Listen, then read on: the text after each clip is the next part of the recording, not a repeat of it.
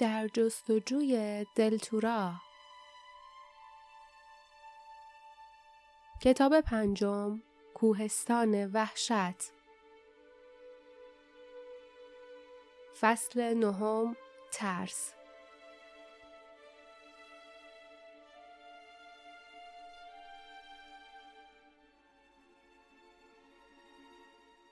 لیف، باردا و جاسمین که از وحشت فریاد میکشیدند از صخره ها پایین پریدند و به سرعت به طرف محوطه باز رفتند.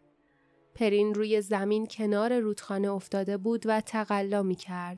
بالهایش زیرش مچاله شده بود و صداهای کوتاه غمانگیزی از خود بیرون می‌داد. در چشمانش درد موج می‌زد. تیری که سینهاش را سوراخ کرده بود قبلا از جا در آمده و افتاده بود. جای زخم کوچک بود اما سمی که روی تیر بود به سرعت عمل کرده و تقریبا عمل وحشتناکش را انجام داده بود. چشمان دردالود پرین بسته شد. باردا قرقر کرد. بچه احمق جاسمین اون و لیف همزمان فریاد زد شیره حیات اما جاسمین قبلا کوزه کوچک را از دور گردنش درآورده و داشت آن را روی سینه کین کوچولو میریخت آخرین قطرات طلایی شیره حیات سوسنها را روی زخم ریخت. سه قطره نه بیشتر. جاسمین کوزه را تکان داد تا نشان دهد که چیزی توی آن نیست. و زیر لب گفت اگه اینقدر بس نباشه کار دیگه از دستمون بر نمیاد. دندانهایش را از خشم به هم سایید و گفت اه فکر می‌کنم با تیر زدن به این کین چی به دست میارن؟ اونا که می‌دونن اون اینجا سقوط می‌کنه جایی که دستشون به اون نمی‌رسه. پس فقط واسه یه لذت می‌کشن.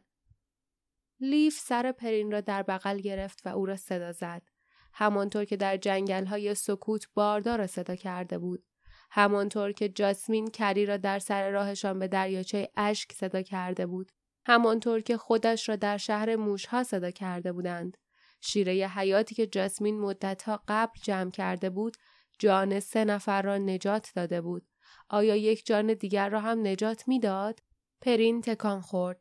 همین که زخم کوچک روی سینهاش شروع به بسته و ناپدید شدن کرد، باردا نفسش را در سینه حبس کرد. چشمان پرین باز شد. پلک زد.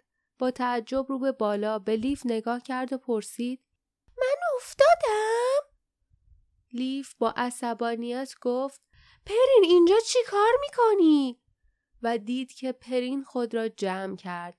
لیف به خود لعنت فرستاد چون متوجه شد که باز به دام افتاده و گذاشته است که ترس و آسودگی او را به عصبانیت بکشاند. باردا زمانی نه چندان دور چنین کاری را در شنهای روان کرده بود و لیف تصمیم گرفته بود که هرگز چنین کاری نکند. با اخم اندیشید که چقدر هم به تصمیمش عمل کرده است. با لحن آرامی گفت متاسفم. پرین دلم نمی‌خواست داد بزنم اما خیلی واسه ترسیدیم تمام این راهو تنهایی پرواز کردی؟ پرین که هنوز با نگرانی او را نگاه می‌کرد به تایید سر تکان داد و گفت دنبالتون اومدم. طاقت نداشتم شانس دیدن کوهستان از دست بدم. به محوطه دور برش نگاه کرد و محو منظره آنجا شد. صدایش هر لحظه قوی تر می شد و جان می گرفت. با خوشحالی گفت تو استراحتگاه کینها. نزدیک شما خوابیدم. اما امروز بقیه انقدر سریع پرواز کردن که عقب افتادم. خیلی خیلی خسته بودم. بعدشم ابرا اومدن و من گم شدم. بعد چشمانش از وحشت گشاد شد. سینهاش را چنگ زد. بعد پایین را نگاه کرد و وقتی دید اثری از زخمی دیده نمی شود نفسش بند آمد و آهسته گفت فکر کردم زخمی شدم. اما اما حتما یه رویا بوده. همسفران به یکدیگر نگاه کردند. لیف آرام گفت رویا نبوده تو زخمی شدی اما ما یه مجونی داشتیم که تو رو درمان کرد. باردا قرقر کرد. نباید میومدی پرین اگه قبیلت تو رو که تنها بچهشون هستی از دست بدن چی کار کنن؟ پرین با اعتماد به نفس گفت می‌دونم که نباید از بین برم. بلند شد و به اطراف نگاه کرد و همچنان که بالا و پایین می پرید پرسید ایلسا کجاست؟ مرین و برونا اگه منو ببینن حسابی تعجب می‌کنن فکر نمی‌کنن من بتونم همچین راه دوری رو پرواز کنم بدون اینکه منتظر جواب شود به آن سوی نهر پرید و فریاد زنان لابلای درختان به راه افتاد. باردا زیر لب به جاسمین و لیف گفت نمی‌دونه اونا رفتن. حتما انتظار داشته که باشون برگرده خونه. هیچ وقت تنهایی نمی‌تونه راهش رو پیدا کنه. حالا با اون چیکار کنیم؟ جاسمین آرام گفت مجبوره با ما بیاد. لیف توضیح داد ولی خیلی خطرناکه. جاسمین شانههایش را بالا انداخت. خودش تصمیم گرفته اینجا بیاد پس باید با مشکلا و خطراتش هم روبرو بشه.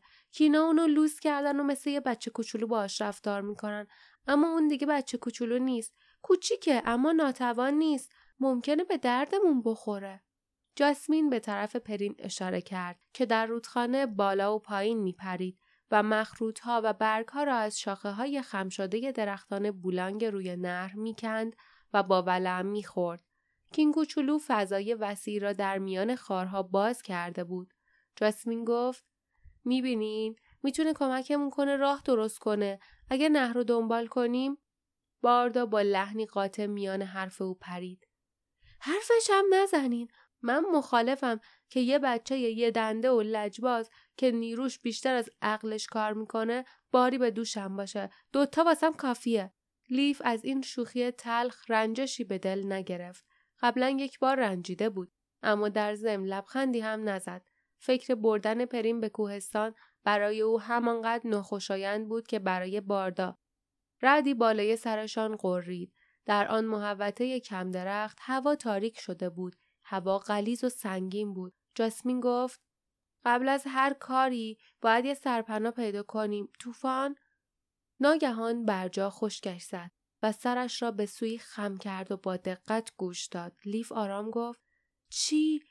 بعد متوجه شد که صدای نهر بلندتر شد.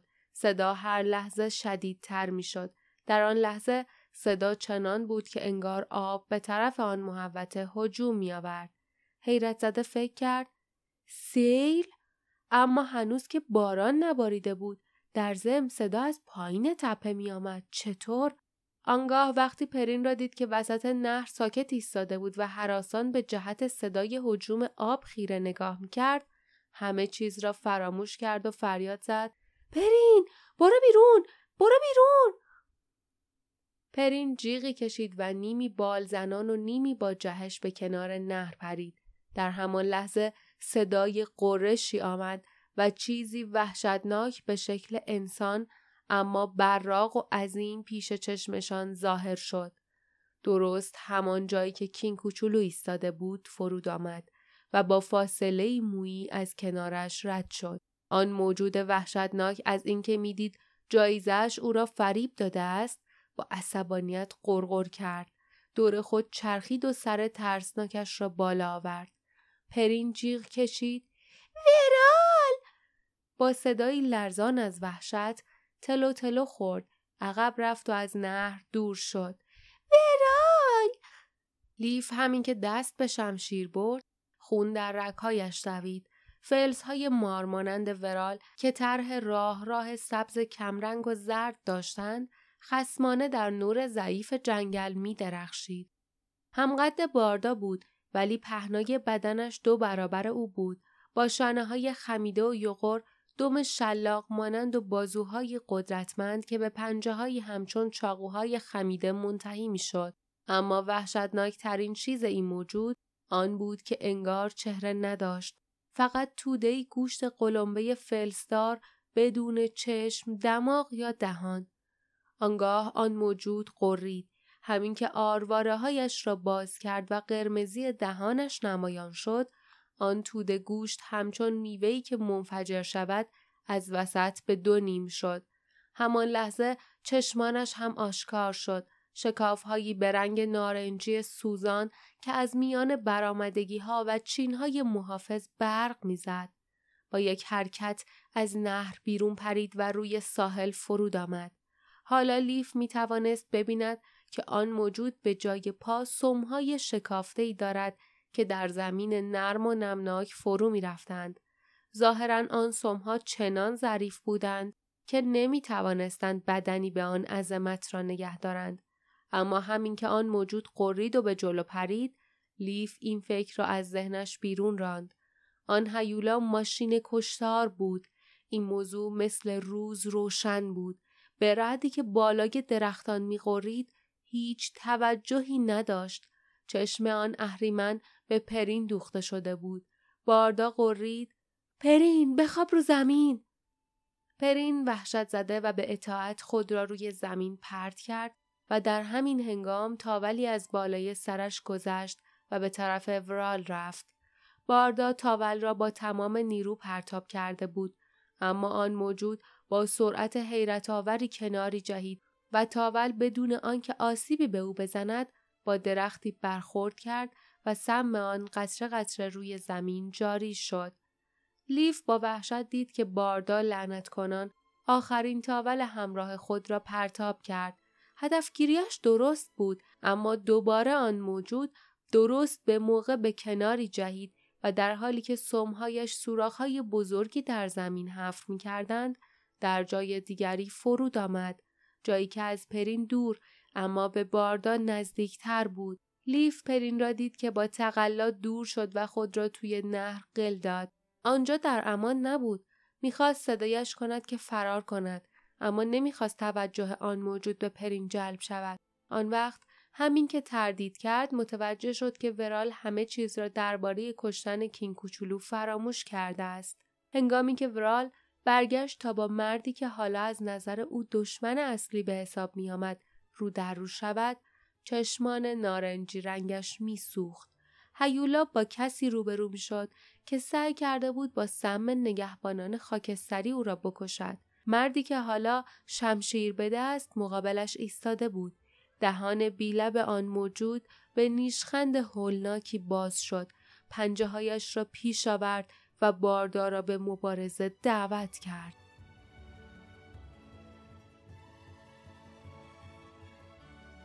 پایان فصل نهم.